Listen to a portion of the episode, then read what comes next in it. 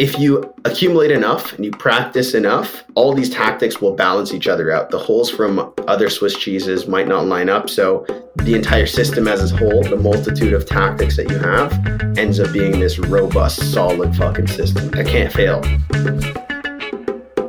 Hello, Jello. Welcome, friends. If you've stumbled into this part of the interwebs, welcome to The Process with Nikki Chin. We're back here for episode seven. And for those of you new here or tuning back in, place, opportunity, time, and space for us to reflect on things of our process, items of our process that help us become and realize more of our potential and the best version of what that may be. That comes in the form of stories, that comes in the form of meditations and reflections and thinking relatively deeply surface level deeply on uh, those things that might make you the best version of yourself and good practices and disciplines to that measure. So, structure and the form we, we typically take on ideally reflect on three things, three items of meditations or gratitudes that somehow turn into uh, stories in some way. And I try and pull out a lesson or I try and pull out an idea and a practice that I've subscribed to that's helped me over the years.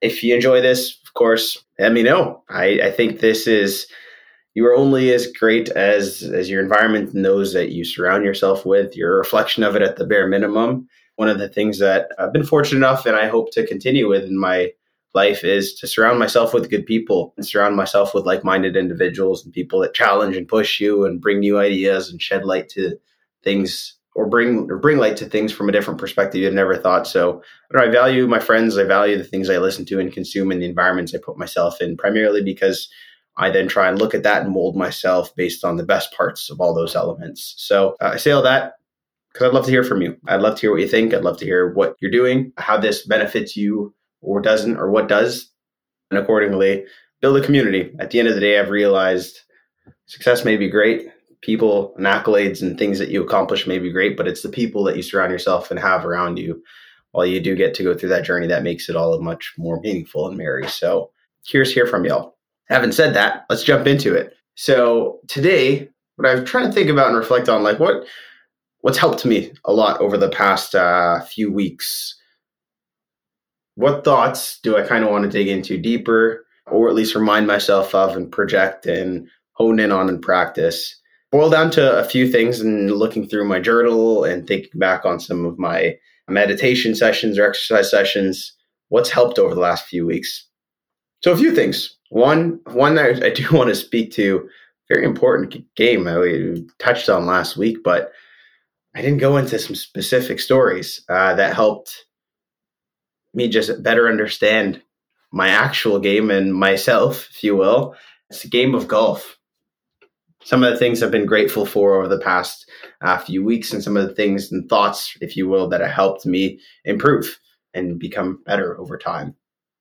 Still on my journey to getting getting lower. We'll say, won't divulge how how bad yet. Beyond that, uh, the other thing I wanted to, to kind of reflect on and think about is you know this journey that i've been on over the last six years or so what does the journey of, of sales and tech sales look like? One of the key things and one of the key elements that i've taken from the experience and process if you will of getting into into bed with a sales career is how to yes value your time but how to maybe operate more so as a ceo and manage your territory in the best way possible. So some of the practices that i've taken from from the career and opportunities that sales has come to come to fruition.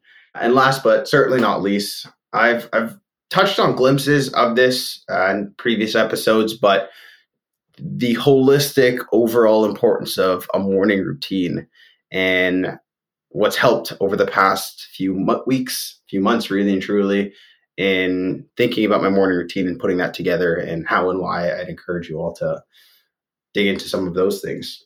So let's start. The game of golf. This one is always exciting. I just, it's just such a fantastic game. I realized as soon as I got out of recording last last episode, I spoke to you about Uncle John Joe. I shared the great the great man that he is. And I didn't include a very recent story, and it's actually what spurred the entire reflection of of just thinking about Uncle John Joe and some of the lessons he's taught me over the years. So he's he's in the golf industry and works at this beautiful golf course called Magna Golf Club. It's in Aurora, Ontario. For those you unfamiliar, it's a private membership. It's a really nice course. There's no way in hell I could afford to be on it or play there. However, Uncle John Joe works there and got us on, on us being my, my dad and the old man. And there's two Uncle John Joe stories or golf stories from Magna and another round that I wanted to share. So, first one, for starters, I mean, Magna is this beautiful, beautiful course, like pristine. I gotta say, top 15. I don't even think that's an exaggeration. Top 15, top 10 golf courses in Canada. Just absolutely immaculate condition. And immaculate meaning like the fairways, the tee boxes, everything just looks like a plush carpet.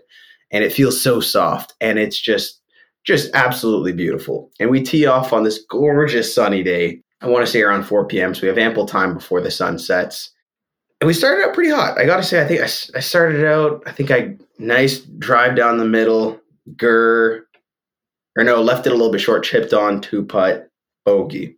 For, for, for me, I'm running with that any day of the week, especially on a course that has me quivering in my boots. And I, I just got to say, I was overwhelmed with positivity just based on how magnificent everything seemed. Like every shot, every hole, I was just in awe of like how immaculate and beautiful everything was and the environment and the setting that I was being placed in. I just couldn't I couldn't get over it. And I'll respond or I'll share other one of the reflections I came on I think probably the day after or maybe the same day after playing the courses. You don't have to be playing Magna Golf Club with Uncle John Joe and Pops for it to be a mag- magical round but boy, does it fucking help. and I say that because that magnificent feeling, that overwhelming positive emotion and mental affect that I had. I mean, you can really take that mindset to any golf course. You can, whether it be a public dog track or Torrey Pines or wherever you are. You know, golf is very much so a, a personal game, and it's a reflection. You'll play based on the reflection of like what's going on internally, and it's just a, an absolutely beautiful game. So why I bring it up? The story is not to tell you like the mindset and the emotion behind Magna. It's a funny, funny game of this is just the the life and times of Nikki Chin and the career progression that is my golf career. So for those of you that don't know, my old man's probably my my number one golf partner. Play with him the most. Definitely played with him the most in my entire life. I want to say probably eclipsed 200, 300 golf rounds together. We play a lot and have for for a long time. That might be even a little bit conservative. And of all those rounds, I beat him once. Not once. I'm sorry. I beat him a handful of times. Maybe now I can start to count on two hands, but I don't think it's up to 10. The difference is, man is accurate, takes dead aim. He uh, low and boring and just he keeps in play. And I mentioned how I started. So we go through the front nine. I'm I'm ball striking. I'm playing really well. By the, the end of the front, I close out with 12 over par after the front nine. So I shoot 48. Uncle John Joe shoots 51. My dad shoots 49. Even taking a front is a rare instance and already something to be elated about and write home about. I'm feeling good. I remember at the end of this, at the end of the front, I was like, I probably have them by a little bit, but maybe not much. But I'm definitely, I'm definitely playing today. Maybe a couple bad breaks, but all in all, I was really happy with how I was performing and what I was doing. I just some of my game I was still missing. Here's here's to show how fickle the game can be. I'm up by one after nine.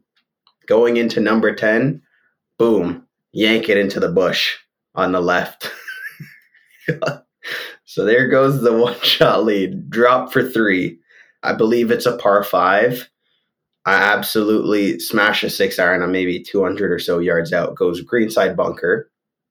That's one drop two. Hit three into the trap.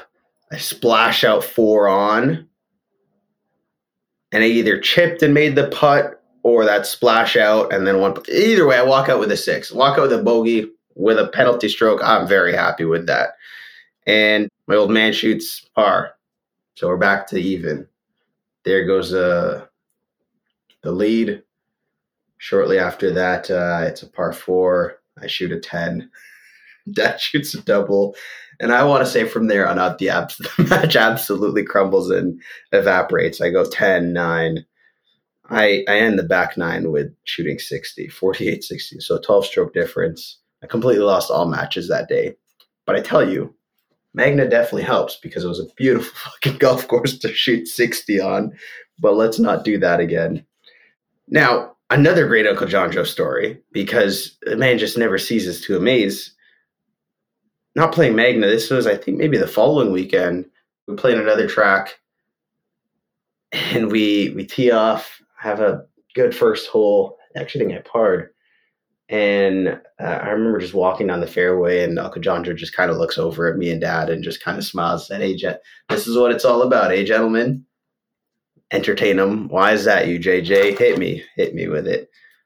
Ain't nothing more, Nikki, than you're out here with people you love, playing a game you love on a beautiful Sunday morning, and you're out for a stroll in Mother Nature. And I can't say that just encapsulates the energy and the spirit of the game of golf. And Uncle John Joe, and a, and a beautiful mindset with it. Now, all that is beautiful, and I love the mindset, and I love the philosophy, and the thinking of golf, and the being present, and all that. But shit, it does help me always shoot better, and there's always swing thoughts and techniques and things to kind of dig into that help you or help me at least get better. I want to say one of the pervasive or per, uh, prevailing thoughts right now that's really helped me strike the ball well is after your address. It's it's very much so back so your backswing almost getting into a ready position and then through and swinging through the ball, not swinging at the ball. And it's a very big difference. I want to say it's similar to swing through or punch through a target versus punch at a target. When you punch at a target or make a strike, you may recoil and stop right as soon as you hit the target. Or versus if you punch through a target, swing through a ball as opposed to hitting a ball, you're going to not let the club head just stop and recoil. You're going to swing through the ball and kind of follow down the trajectory and path. I don't know. I'm getting I'm getting all over the place with swing thoughts, but that's the one that's helped for me a lot right recently, just back and through. And there's this uh there's there, there are so many thoughts like that you could say, and there's so many different things that you'll stumble on over the career of your, your the, the lifetime of a career in golf. And it's just so many different ways to do it at the end of the day, you'll see so many different golf swings, so many people playing the game, and they just own it in whatever way it comes. And there's something really powerful to owning your swing and owning the way that you do things and not molding or folding to a specific idea or template of the way things that should be done, but recognize your strengths, recognize your shortcomings and talents, and, and you can adapt and adjust. Within golf, more than anything, you can own your swing, which is what makes it so cool. People will play till the day that they die all ages, all creeds, all people, if you will. And there's many different ways to get that ball into the hole. I played with another another one of my more recent friends. name is Mike, who really owned his swing. You could tell he uh, he's been working on his swing, especially with the driver in terms of tempo. You could tell he naturally had a really fast swing at one point, and he's very consciously and intently focusing on getting back and going through and not rushing anything. And requires a serious amount of discipline. It's a curious game, very, very curious game. And again, I promise you at some point we'll go through the five fundamentals of, of golf that I believe it's Mr. Ben Hogan brings up. But you can't own your swing. You can't own your swing. Now, one more thought and kind of thinking and reflecting on golf recently is the putter the most important club in the bag, most important part of anybody's game if you're going out there to score. What that's been like for me for I have uh, I'm, I'm ashamed to admit, but I'm staring right now at my wall. I got maybe eight or nine putters just kind of dangling there, and I'd be lying if I said that was it and I'd I'd be double lying if I said I haven't tried every single one of those to figure out like what's the what's the club I need to build a relationship with and really make things work. And a lot of this year I've stumbled on using My old man I used to play with hickory clubs, so we had this hickory Louisville Brown Harry Vardon putter. It's a little hickory one that has absolutely no technology. Way back when, probably from golf in the 30s or earlier, I don't know. But it's it's a it's a putter that definitely does not have any of the technology, the tips and tricks of making the game a little bit easier.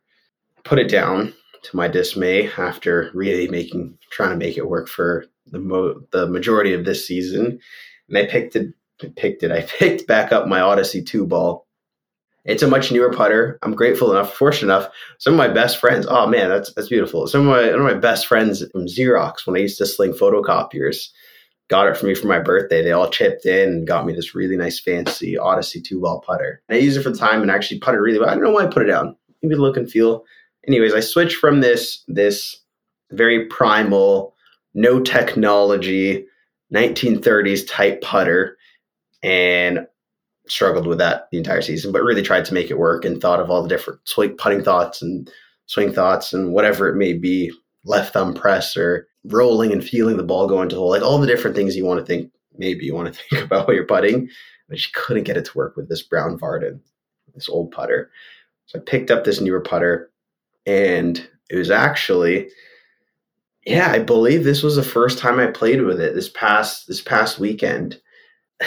and it came because my old man said, Nikki, you're going to go play in a best ball tournament with your buddies and your friends. You really got to bring your A game. You're playing a nice course. This is another course called St. Andrews Valley up in Aurora. It's actually around the corner from from Magna Golf Club. This is a, a public one.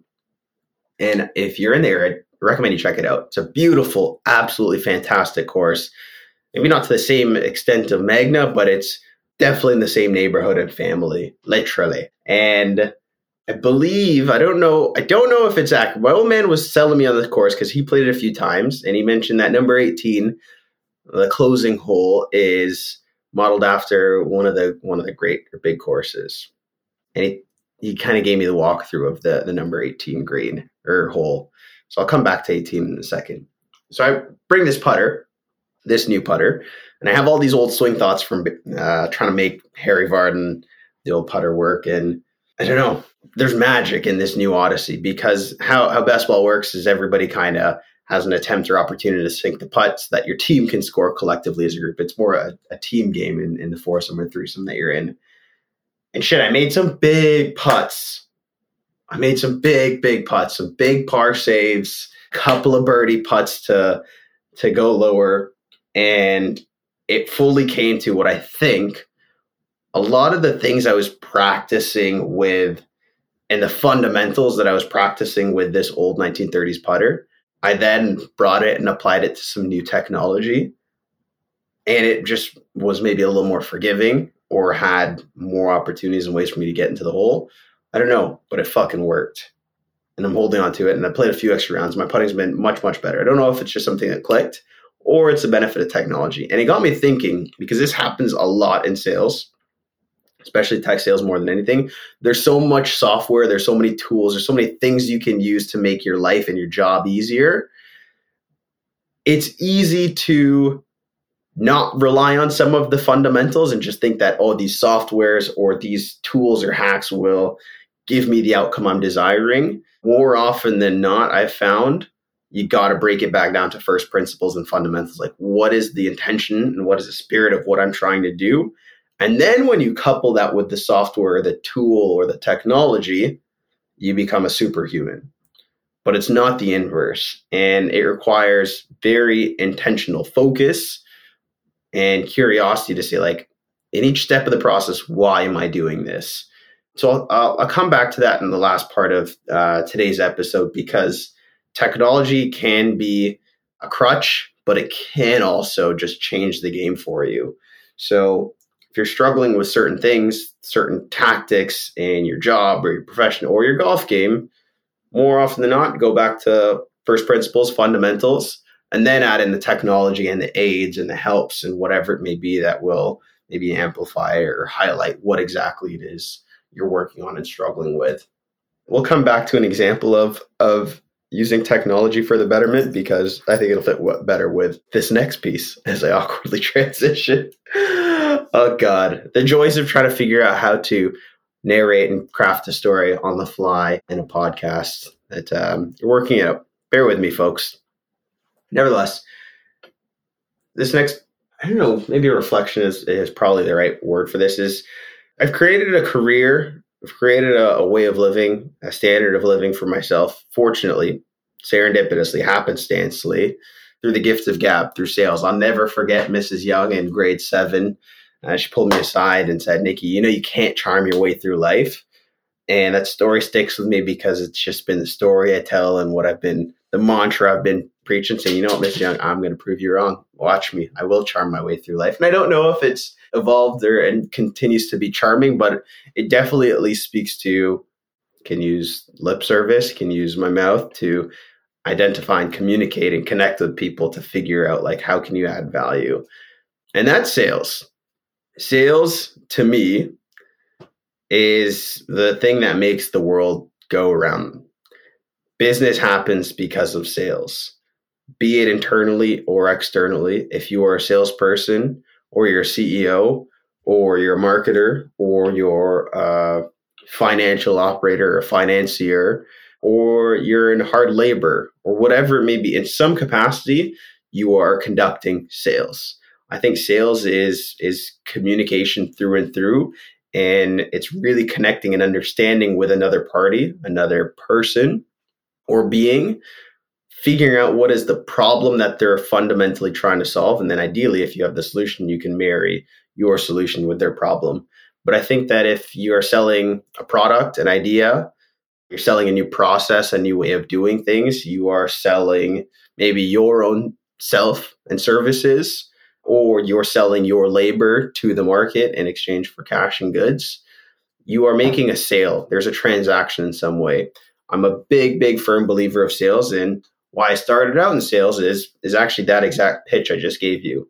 Uh, one of my mentors at the time mentioned if you are unsure, uncertain of what it is you want to do, where you want to go, how you want to build your career, but you have a, a sneaky suspicion it might be in business or some capacity, or you at least want to explore that, start with sales. It's hard, it's gritty, can be shitty work, can be very rewarding, and yeah, can just be very rewarding work. Test it out. And even if you don't like it, this is my pitch to you. Even if you learn that this is not for me, I hate this, this is horrible, I can guarantee you the skills and the experiences at the bare minimum you put yourself through are going to be transferable to whatever thing it is that you do end up pursuing long term and for a career. Why? Again, because you will have to sell something at some point in time. And if you understand the fundamentals and the first principles of sales, you'll be able to better perform in whatever that profession looks like. And and all of this spiel, by the way, this is something that I would often and still do to this day try and communicate to young professionals, people just entering the workforce, people I just recently hired, saying, hey, well, why even embark on this? What is it for you? What are you going to get out of this? Here's our potential path forward, traditional sales route. Here are some of the skills you learn if this traditional route is not for you. And one of those skills that I've now more recently, it just keeps coming back is this this element of time management. And we've spoken about the value of time before and maybe how I I frame my time, but it, it's worth I think it's worth restating. One of the things I'd often or still often practiced, and, and I'll, I'll say sales has maybe just even honed this practice even further within time management is just scheduling and planning out my week. It's effectively me just creating like a skeleton or a wireframe for, hey, this is what I think I want to happen. And the importance of that, that skeleton, that wireframe, that plan of, hey, this is what I want to do, can be translated to anything within sales or any other project. As an example, in sales, like you, I make cold calls, reach out to people who don't expect my call awkwardly and try to engage them in a longer and more meaningful way. And in in doing thousands of calls over the years, you got to have a script. And I I often tout a script, not because you're going to copy and paste and read word for word what that script is to a, a prospect. Not that you're going to item by item follow that exact plan that you designed at the end of the week. But here's the thing when shit happens, when somebody throws an objection, curveball left field out of nowhere, or your day just completely goes amiss because an unexpected event popped up or a fire comes out, you will get frazzled. I guarantee you, everybody does. The purpose of a plan, the purpose of the wireframe or skeleton is when when hell is breaking loose and everything and the chaos of any day that's coming happens, you have something to fall back on. And it just maybe helps that inner anxiety, inner critic to say, hey, you know, it's it's not so bad whatever it may be, you'll get back on the horse. Why? Because you actually set out the time earlier on this week or earlier on today or whenever it was earlier to manage and mitigate some of the effects of this. And it's so, so, so easy to be reactive as opposed to being proactive. And you can go your entire life, your entire career, sales or non sales, whatever it may be, by being reactive. Fires are going to happen and it's just a shame to go through your entire profession, your entire existence, just not planning things out and trying to define and intentfully say, hey, you know what, this is how I want my life to unfold. And that skeleton, that wireframe of your life, of your day, of your cold call, of whatever it is you're looking to accomplish, just that active forethought of saying, hey, this is what I think I this is what I think I want to happen, it'll set you up for success. So maybe I'm just touting the benefit and value of planning and time management and just trying to be a little bit more ahead of the ball as opposed to just reacting to way other people other people make decisions but uh, I, I can't say how much more fulfilled i feel because i haven't just let other people do the thinking for me throughout and and that that also folds into the sales profession and career because one of the other things is like it's it's a commission based role or it can be at the bare minimum so it's often touted you get what you put in. You get what you put in. You get what you put in. Your efforts, your rewards, your compensations are a reflection of the efforts and sweat equity you put up front. I mean, there there's so many beautiful things to pull out of that. And it can be cutthroat, it can be commission, it can be you got to sell to live or whatever it may be. But again, the first principle of what that is, I'm going to focus on inputs, not outputs. And the bestest of reps and when I say bestest, like you can find reps that'll absolutely crush it and be top of the game who are in President's Club and they're the the best salesperson week over week, year over year, month over month, whatever it is. And they're just focusing on like how am I going to hit my target and and the output, the end result. But it's not sustainable. The the bestest reps that I've followed and seen and tried to mold myself after really are disciplined and focus on the input what do I control? What is my intention? What can I what can I plan in advance? And what are the levers that I can pull that might, of course, influence and impact my outcome and my output. But my attention, my focus is focused on what's in front of me. What are the things that I can work on on a, on a daily basis that will set me up for success? And that's that's really just another one of the things called intention. Now, there's no better way to say this than to look back on a guide. And this thoughts came back to me just trying to, you know, think deeper on sales, on intention and what and time management and all that. And trying to think like, where did I pick some of this from? And a lot of it happens obviously just over the years. You look back and reflect. And there's a, a rep I had. His name was is Nate. He went by Nasty Nate. Well, that's what I called him. I don't know if he went by Nasty Nate, but I made him go by Nasty Nate. And one of the greatest, one of the greatest, greatest gifts he, he, he gave me as he was leaving the team for another opportunity is he just documented for the last, I think, week and a half, two weeks, his story, his guide, his field guide, in fact, is what he called it. And he called it uh, a framework for being an intentful BDR. And if you notice, it's very selective intention. It's the name of the game. And it's there are so many things you can pull out from this guide. Um, and it's the biggest thank you I could ever get from Rep because he mentioned and, and, thanked me for bringing some of these ideas to his mind and at least helped him explore some of them. And one of the things is continuous improvement. And he speaks to just documenting your findings and being curious and just kind of leaving the paper trail as you go through the learning curve that is that is sales and any startup especially how to maintain focus and intention in getting there. Now, he he he spoke to I think he called it Swiss cheese, stacks of Swiss cheese, where like every little tactic, any little thing that you do is going to have holes in it, is going to have some flaws or some crack that can be exploited. That could ultimately make the plan or the tactic fail. But what happens if you intentfully think about every little tactic that you have and apply and sales is a game of reps that you apply them with repetition and you really understand, well, what is this tactic? What is this layer of cheese? You'll over time accumulate these stacks of Swiss cheese. And I think you got this analogy from a book you read where a stack of Swiss cheese, despite each layer of cheese having some holes or some gaps in it, if you accumulate enough and you practice enough, all these tactics will balance each other out. The holes from other Swiss cheeses might not line up. So the entire system as a whole, the multitude of tactics that you have, ends up being this robust, solid fucking system that that can't fail. How you do that though is you put intention behind each little small micro step and tactic that you do. And as an example, this is something we were kind of riffing on earlier.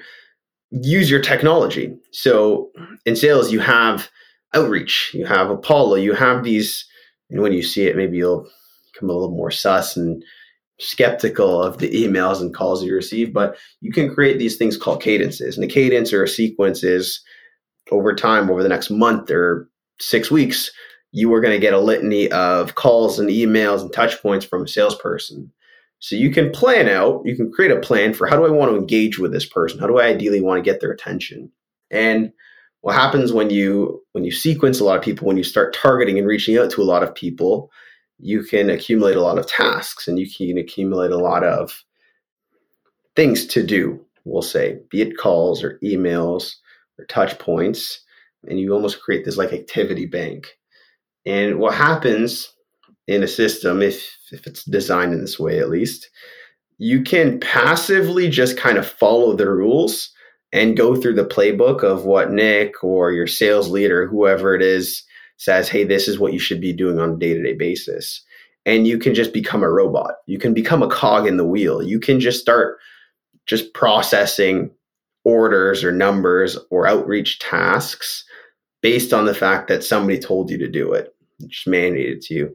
Now, the difference between a top and a not so top sales rep is one's going to take that tactic or that guidance for granted and one's going to think about it and get back to like well shit why am i doing this? What's the intention behind this? And that's one of the things nate spoke about in this this guide for being an intentful bdr is you need to think about each step each slice of swiss cheese and really deeply understand all of them and never forget that as you go about your actions day to day and it can be a lot it can be overwhelming so one of the things he speaks about is is burnout and how to manage and mitigate burnout in terms or times of just overwhelming activity. And the, the quote I'll pull or share with you that I think just wraps it up with a nice pretty bow at the end of it all in terms of intention prevails. Technology works, yes, but intention prevails. You need to think about and get back to fun first principles and fundamentals of what it is that I'm trying to do that will help you uh, achieve more as opposed to being a robot or a cog. You have to make deliberate actions to get out of burnout, not fold like a cheap lawn chair in light of it. And this is in the context of burnout, but deliberate actions. And that deliberate actions can permeate to any part of sales or any job function. What's your plan? What is it you are intentfully trying to accomplish? What have you thought about? What slice of cheese have you kind of broken down and said, all right, how does this really help me get towards my larger goal? Is this part of my skeleton? Is my wireframe? What happens when shit doesn't go as planned? Can I still fall back and find myself in some way? But there are many things. At the end of the day, intention. So it's it's been a very interesting journey these these past six years. What's been interesting in terms of time management and and money and territory is it really allows you to operate and think as a, a CEO. And you know you see a bunch of J, job descriptions tout that for salespeople like want you to own your territory as a CEO. But I, I do think there's some merit and truth to it. Insofar as you're thinking about the business, you're thinking about your ter- your quota, your outreach strategies, your your business, your plan of action, as if it were just you and you were equipped with a cell phone and a laptop and the internet to to make sales. That's the journey of many solopreneurs and entrepreneurs these days. And what makes billionaires and millionaires around the world. All you need is an idea and some bare bones technology, and then just some sheer sweat equity, intentful, intentful sweat equity. Now, I mean, it's nice to just like tout hustle hard and sales and activity and be a bit of a demagogue for just work. And I really do believe effort is king. Effort can win and outwork talent many a times. Uh, but you got to set yourself up for that. And one of the ways, and this is the last thing I kind of wanted to explore today, is the importance and value of setting yourself up on a daily basis and the importance of a morning routine. Now, I've gone over a couple items and a couple things I do um, within my morning routine, but it's just the overarching element of a morning routine. What is the importance of it? What are things and yeah, what are things to account for when developing your morning routine? I think if you don't have a morning routine, you're fucked. Plain and simple. It's it's the start of your day. It's setting the the tone for the rest of it, the rest of the chaos and the fires that will unfold in front of you. It's the first opportunity for you to be proactive and not reactive and really just build a momentum on a daily basis. And that's the grind of sales. It's the grind of, I just think, life as a whole. I've stumbled into my morning routine again, just by like stumbling into certain practices, but I very notably notice, notably notice, goddamn, Nick, you are killing it today, boy. I very, it's a significant difference I notice when I accomplish parts of my morning routine versus I don't. As an example, say I'm hungover or I, I stayed out late or I stayed up late, whatever it may be. I just got out of my routine of when I want to go to sleep and when I want to wake up, which I think is key for life. Just go to bed and wake up at the same time every day, train your body.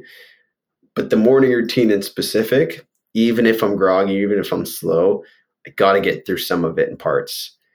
And and why I say that, like as an example, there's there's this other practice within sales called eating the frog. Uh, eating the frog, it's in relation to cold calling because anybody who cold calls will tell you it sucks. Nobody wants to do it, but you eat the frog first thing in the morning. You get through the shittiest part of your day first thing in the morning. You make your cold calls, you prospect, and you do a lot of your outreach first thing in the morning. Why?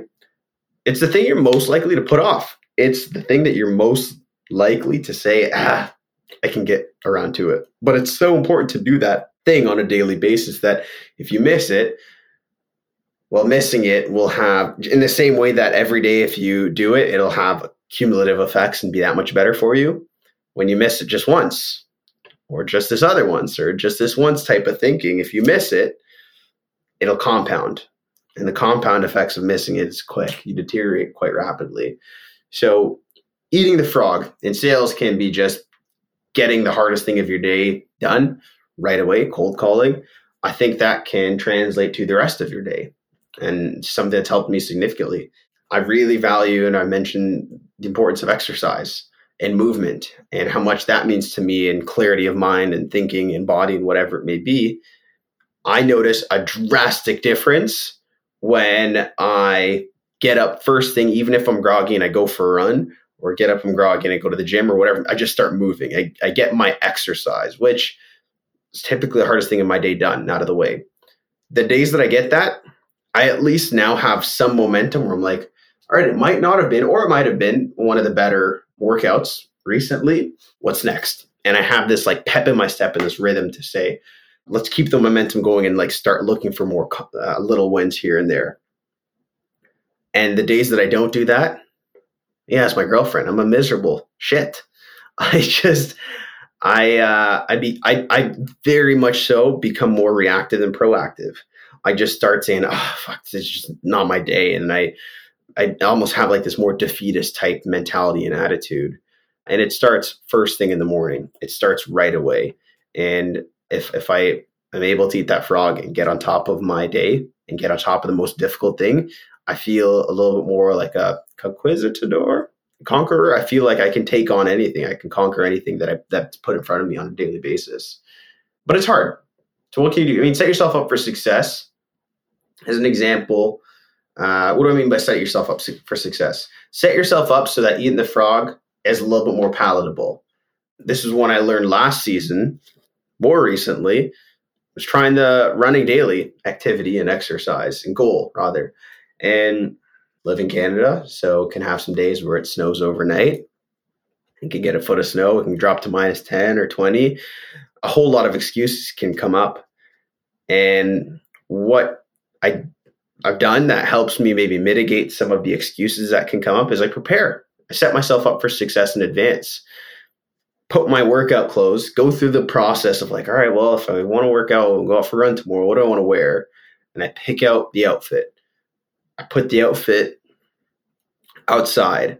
I put my alarm clock outside of the bedroom so that when it goes off, I gotta wake up, I gotta drag myself out of bed to turn off the alarm clock. By the time I get up and out, turn off the alarm clock. I'm staring at my workout clothes. I'm like, shit. And then guilt. Guilt is a huge motivator for me. It's just like, well, shit, Nikki. Are you really to go back to bed? Maybe. And if that little devil on my shoulder starts to whisper sweet nothings in my ear, I'll say, all right, let me just, let me lie down next to my clothes and we snooze for, for five minutes and then see how I'm feeling. And then I start another little battle with myself. Nine, we'll say eight times out of 10. If I get outside and, and I'm looked at everything and I've done a lot of the preparation, it's much harder to, to say no because you're now you're saying no to yourself and there's a whole cognitive dissonance. So prepare. Set yourself up to eat the frog by preparing, by planning, setting up the skeleton of what would I like my day to look like. Now this one is more recent that I'm learning, and I still struggle with this one more than anything, is now I've built up this, we'll say, archive and toolkit of things I want to do in my morning routine, things that I know that make me feel better, things that I know that help me feel like I'm, I'm already building some momentum, things like writing, things like writing and journaling. And by that, I mean writing and journaling, meditating, exercise, going for a run, reading, a lot of like my self development, personal development stuff that I typically push off because it's work, but I try and get that done first thing in the morning. And I have too much. And the problem is, is now I almost feel a little bit dissatisfied at times when I don't get through the whole collection, we'll say, of tools that I want to do, which I think is unfair.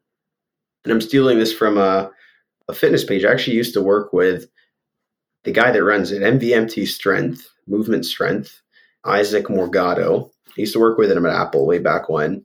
He's transitioned and now built a, a brand around his gym. At least that's what I gather from social. And the idea we shared, I think it's it's so much merit to it is you have five things in your morning routine.